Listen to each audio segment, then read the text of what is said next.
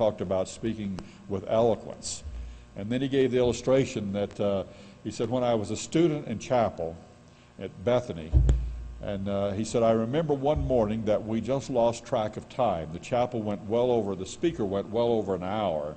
And he said, uh, we never even thought. He said, when he stopped, we thought, why is he stopping now? And the speaker that he was describing that, with the, that was the best example of eloquence was Dr. T.W. Willingham. And uh, so uh, we honor that man this morning, and uh, we, I'm praying that God will raise some of you up to be that kind of preacher. We certainly need that for the future, and, and I, I just pray that God will anoint you and empower you to be uh, one of the spiritual leaders of our church in the days that are ahead. Dr. Gunter has served the church as uh, the uh, director of Nazarene Missions International for almost 20 years now. She literally has covered the world. I think I heard her say last night she'd been in 70 countries of the world. Uh, her role is really to motivate uh, the local churches, the grassroots of our church, to raise the mission dollars that uh, support world missions around the world. And uh, she has done a marvelous job of that. In fact, she has raised the level of world missions uh, in such a way that uh, no one ever has. And so uh, Dr. Gunter, we appreciate you being here, appreciate your preaching and your time with us. Welcome to Nazarene Bible College here on Wednesday morning.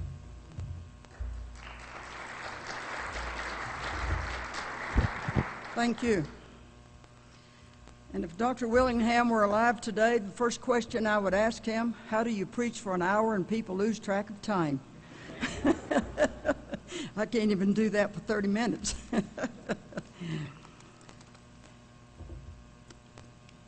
Dr. T.W. Willingham. My, what a remarkable man.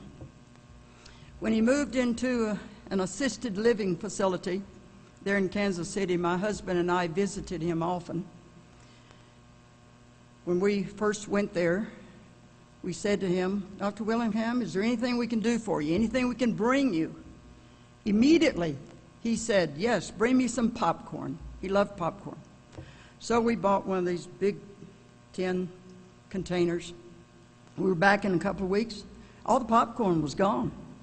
I thought, how in the world does anybody eat that much popcorn well, that quickly? So we were, brought him more popcorn. Back in a couple of weeks, it was gone. So then we began to inquire what's, what's going on with the popcorn. So we asked his caregiver, Kathy Butt, said, What's happening here? She said, I'll tell you what he does. Of course, he loves it. He really eats a lot of it himself. But he gets in his wheelchair sets that big tin on his lap, and he wheels around the facility inviting people to share popcorn, and while they do, he tells them about Jesus Christ. Just became a means of outreach, an opportunity, a tool for witnessing. So we kept bringing him popcorn as long as he was uh, able to, to eat popcorn. Uh, I am told that I was the last person to uh, speak with Dr. Willingham before he went home to heaven. Kathy called me and said, uh, Nina, it's just a matter of minutes, and Dr. Willingham no doubt will make the crossing. If you want to be with him again, you probably better hurry to the hospital.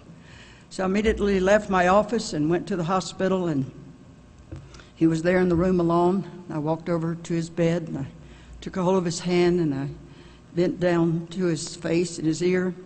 He always called me the missionary lady. And I said, Dr. Willingham, this is the missionary lady. Do you know who I am? He nodded his head, opened his eyes just a tad. I said, Is there anything I can do for you? With a quivering voice, he said, Pray for me.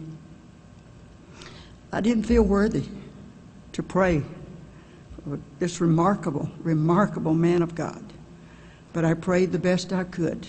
He gripped my hand with such force. And then I stayed a little while longer, quoted some scripture to him. Then it was time for me to go.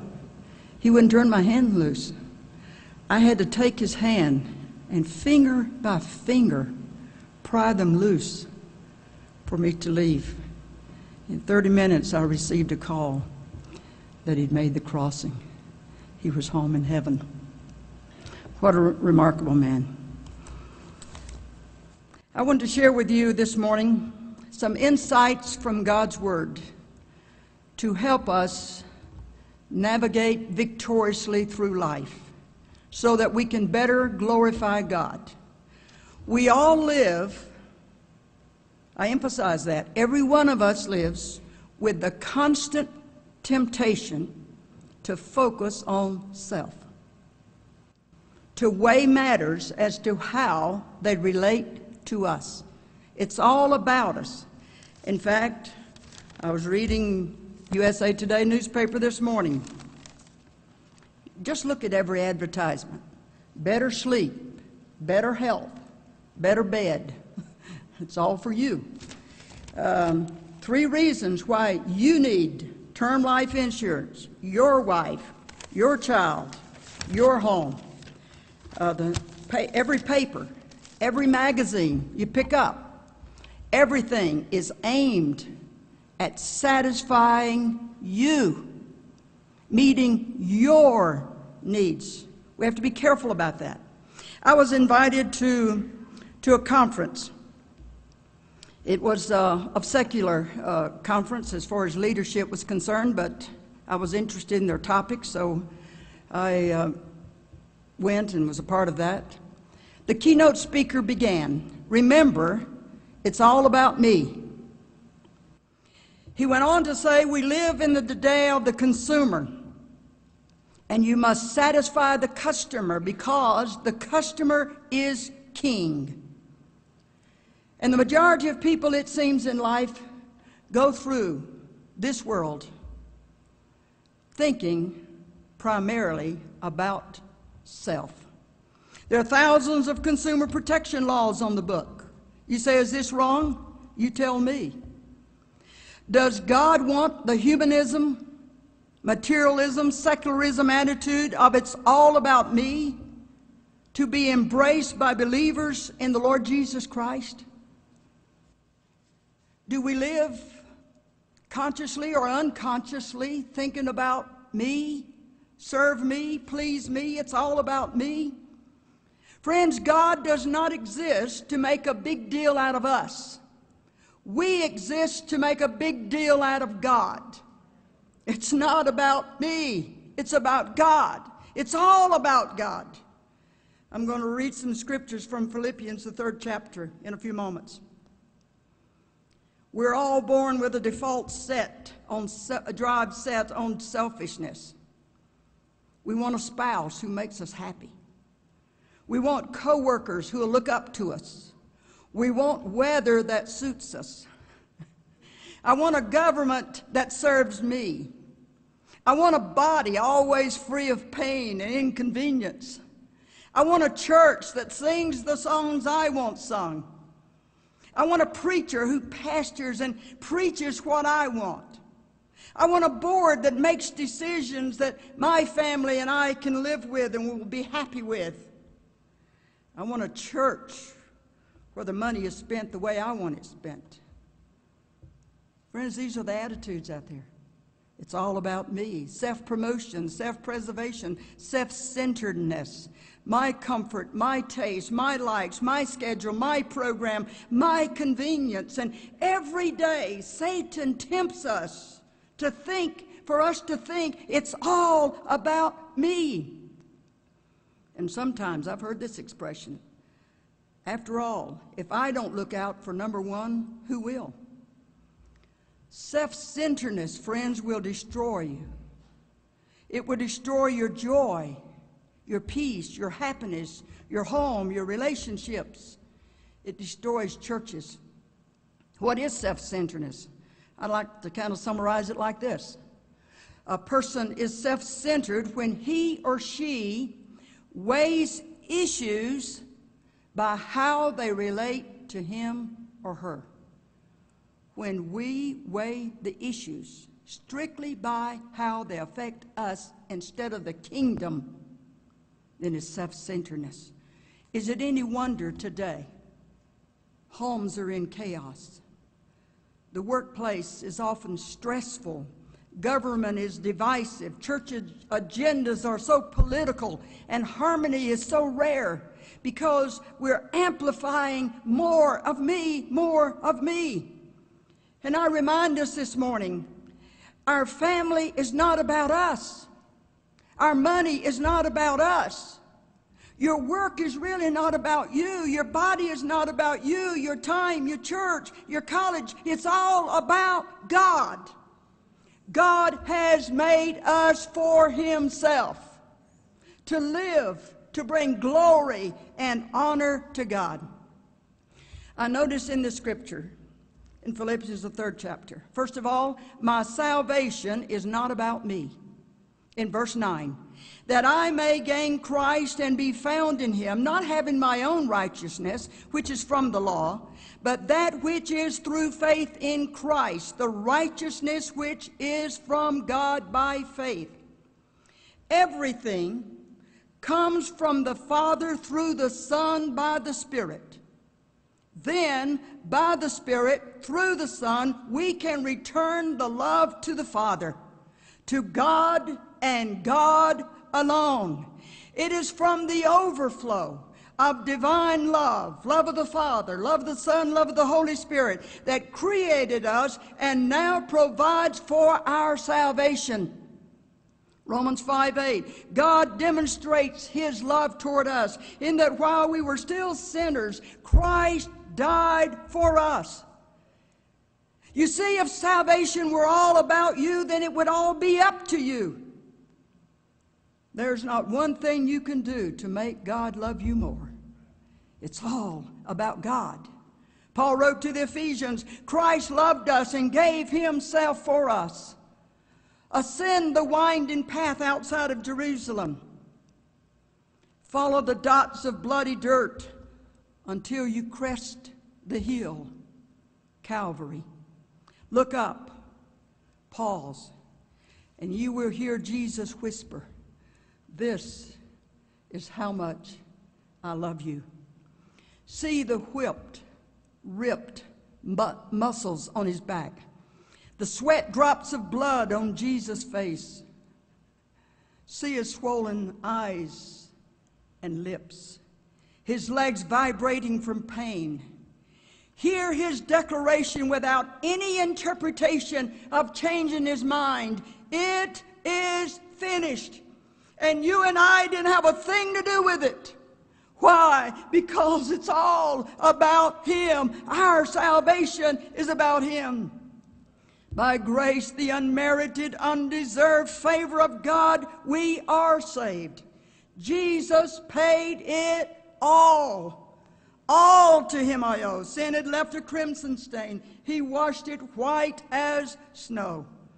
We are saved today, and our debt has been canceled because of him. In Ephesians, we read, For by grace you have been saved through faith, and that not of yourselves. It is the gift of God, not of works, lest any one should boast. John Wesley said, The blood, the blood is all my plea. The blood, the blood avails for me. Our salvation is all about Him. also, notice in these scriptures that my life is not about me, it's about Him. Do you believe that this morning? In the eighth verse. But indeed, Paul writes, I also count all things lost for the excellence of the knowledge of Christ Jesus my Lord, for whom I've suffered the loss of all things, and count them as rubbish. Elsewhere, Paul wrote to the Corinthians, You're no longer your own. God has paid a great price for you, so use your body to honor God. Your body is God's instrument. Your body is God's temple, intended for His work and for His glory. The Corinthian Christians had serious trouble with this. They conveniently separated flesh and spirit. Their philosophy was have fun with the flesh and honor God with the spirit.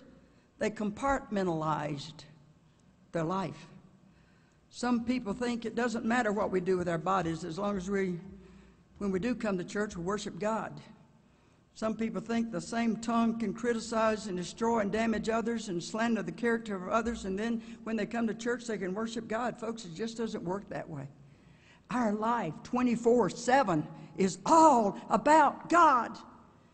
And I want to just kind of get down to, to the nitty gritty this morning and admonish you run from sin. Run from gossip sessions. Run from sexual immorality. Run from pornography. Run from homosexual activity. God centered thinking will keep your body and mind under the subjection to the Holy Spirit. Commit to a God centric lifestyle. Jesus said to the inquisitive scribe, And you shall love the Lord your God with all your heart, all your soul, all your mind, all your strength. That is all that is within you, knowing that your body is a member of Christ Himself. So use your whole body, eh, we find in Romans, as a tool to do what is right to the glory of God. My life is not about me, it's about God. Also, notice in the scripture, my stewardship is not about me, it's about God. In verse 7, but what things were gained to me, these I have counted loss for Christ. Verses 17 to 20. Brethren, join in following my example and note those who so walk as you have us for a pattern.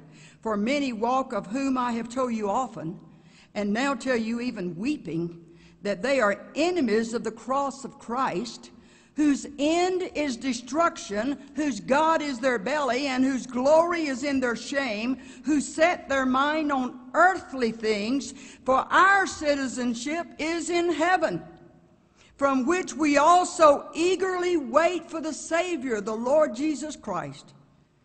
You see, when we think it's all about us, then we think that our time, our talents, our treasure, our money is all about us and we forget who is the giver, the owner of all of these blessings in life. Not one of us owns anything. You don't own the house you live in. You don't own the automobile you drive. You don't own the bank account. And by the way, neither does the bank. God owns it all. The earth is the Lord's and the fullness thereof. We are simply the managers, the stewards.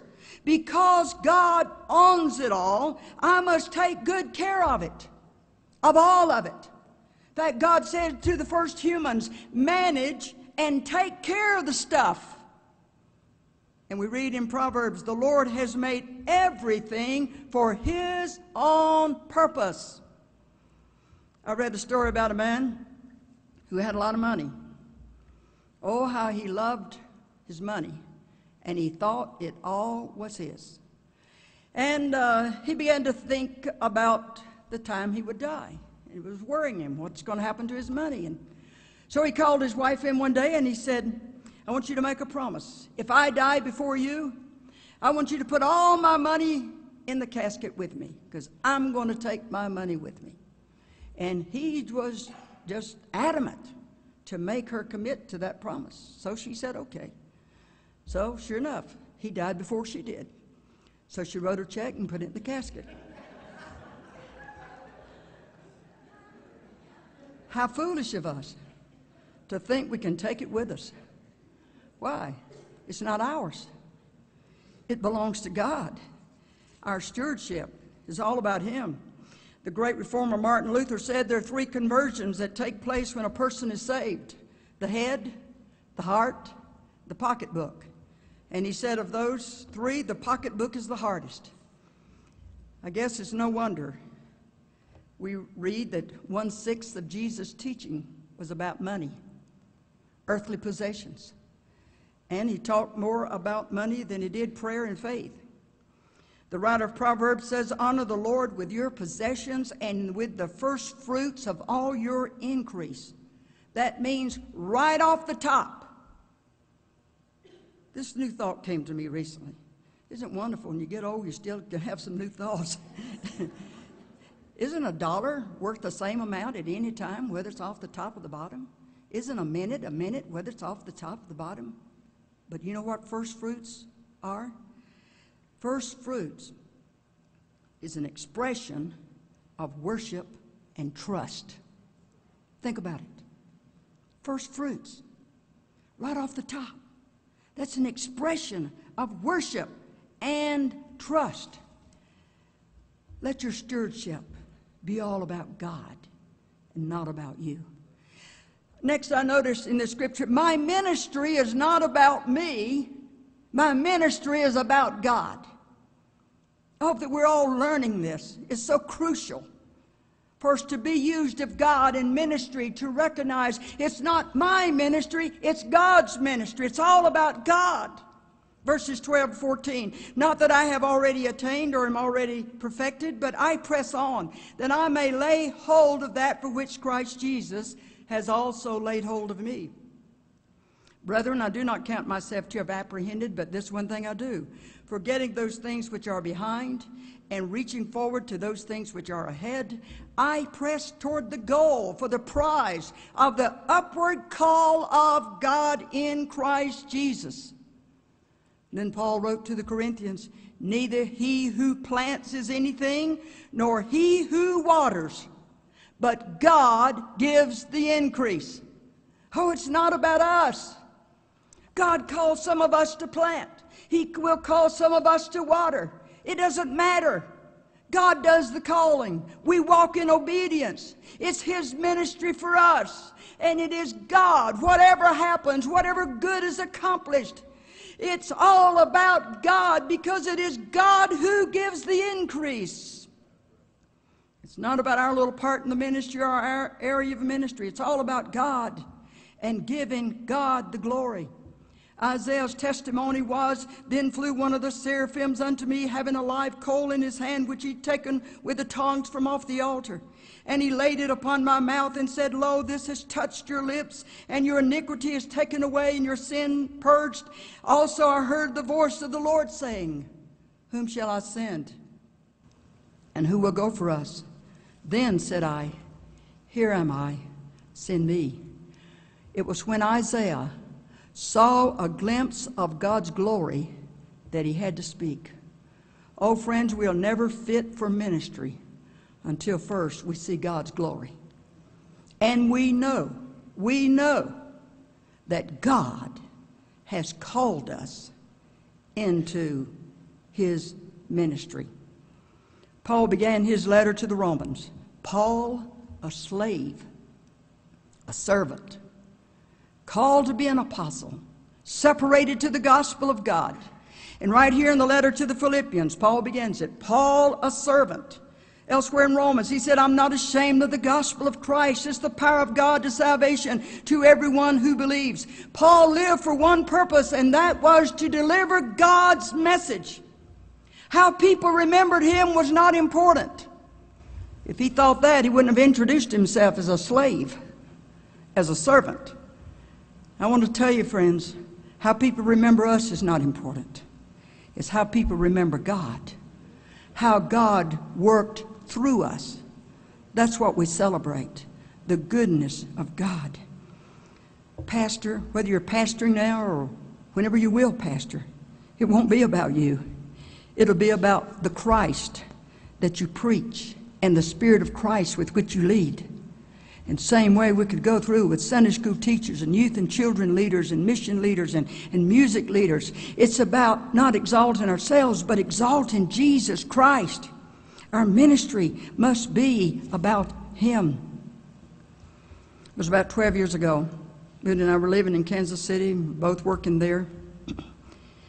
And I was just becoming kind of overcome with, with some of what I was experiencing and seeing, and getting some of my own focus messed up. And I came home from work one day and I said, honey, I'm just troubled. I, I, I've got to have some time to refocus on God's call in my life and God's ministry for me. We went away to the beach in South Carolina, home state, for a few days. We walked the beach. We prayed. One night I came, we came in, and I said, honey, you just go ahead to bed. I, I don't know when I'll get there, but I've got to pray tonight till I pray through. I need God to refocus me off of all the stuff and the what I perceive to be the political agendas and focus anew on God's call. And I remember that night. I'll never forget it. I was in the other room praying and agonizing, and the Lord spoke to me. Psalms 46:10. Now be still and know that I am God. I kind of argued a little bit. Lord, I don't like to be still. I'm kind of a fast lane person. I don't like to be still. And the Lord came back and spoke to me Be still, be still, and know that I am God. And I saw the rest of that verse. I will be exalted among the nations, I will be exalted in the earth. And I'll tell you, I prayed that night till I prayed through. And God refocused me on the ministry and the call that He'd placed upon my life. Friends, I want to tell you, we have to do that in ministry from time to time. With all the stuff that caves in upon us, we have to find our place of prayer and say, Oh God, keep me focused on your call for my life. Because it's not about us, it's not about who gets the credit. I read the story not long ago in one of Max Lucado's books about a frog had a real problem. His home pond was drying up, and he knew if he didn't soon find water, he was going to die. So he heard of a vibrant stream over the hill, and he thought, if I could only get over to that stream, I'll, I'll have it made. But he said, There's no way I can get there. My little legs won't take me there. They're too short. And, but then he had an idea. He convinced two birds to carry a stick. One bird on one end, one on the other, and the frog got in the middle. And he bit a hold of that stick, and they began to fly. It was quite a sight. Two birds, one stick, and a frog in the middle. In a few moments, they flew over a cow pasture. The cow was so impressed with such ingenuity and asked, Now, who came up with that idea? And the frog overheard the question and couldn't resist, giving himself the credit. And he opened his mouth and said, I did, did, did, did, did. And you know the rest of the story. Pride goes before destruction, and haughtiness before a fall. So I want to challenge you this morning stay focused on God, not about who gets the credit, for it's not about us. Humility is not thinking less of yourself, it is thinking of yourself less. Why is the ministry so important? Because of what the church is. I remember many years ago answering this question, and it revolutionized my life because of what the church is. This is my perspective. The church is the community of believers carrying on the ministry of Jesus Christ upon the earth, empowered by the Holy Spirit. I'm going to give that to you again. The church is the community of believers carrying on the ministry of Jesus Christ upon the earth, empowered by the Holy Spirit. Now, you think about that. You see, the church, William Barclay says, the church is the extension of the life and ministry of Jesus on the earth. And to think that God connects us with his great mission and calls us the church and calls us into ministry so that we can be leaders in the church to carry on the life and ministry of Jesus upon the earth. I don't know what that does to you, but I'll tell you that excites me. That gives me greater passion to be a part of the church and to be engaged in the ministry that God has called us to. That will hold you steady. And then, in closing, we might ask how do I move off of this attitude, this mindset, this self centeredness? You can't. But if you will, God will move you off. He will do it. Your part is to humble and surrender your rights, your total self, to Jesus Christ, to the comprehensive lordship of Jesus, to the cleansing, purging, purifying power of the Holy Spirit, until His transforming grace dethrones self in your heart and life. And in Corinthians we read, Then with unveiled face you can behold him as in a mirror, reflecting the glory of the Lord. When you live God focused, think, you become a mirror reflecting the glory of God, changed into the same image from glory to glory. Only when every facet of our lives bring pleasure to Jesus can we really worship him. Friends, worship is not an event. Worship is a 24 7 commitment of your life bringing glory to God. Somehow or another, in recent years, we've gotten the wrong definition of what worship is all about. Worship just doesn't happen. It, does happen when we come together, but that's just one facet of it. And it happens because out there 24 7, we, our lives have been offered in worship to God to bring glory and honor unto Him. For your information, this is a new sermon. Now I sent it over to word processing just recently and asked the, one of the ladies there if they would type this manuscript for me, and they were so gracious to do that. But it came back with this little note. As I listened to this tape, tears began to roll down my face, for I realized the Holy Spirit was lovingly speaking to me and convicting me about my own self centeredness and my me mentality. Dr. Gunter, this mindset has happened gradually in subtle ways. You hear it? Before I knew it, I began serving God, others, and my church as it has been convenient for me.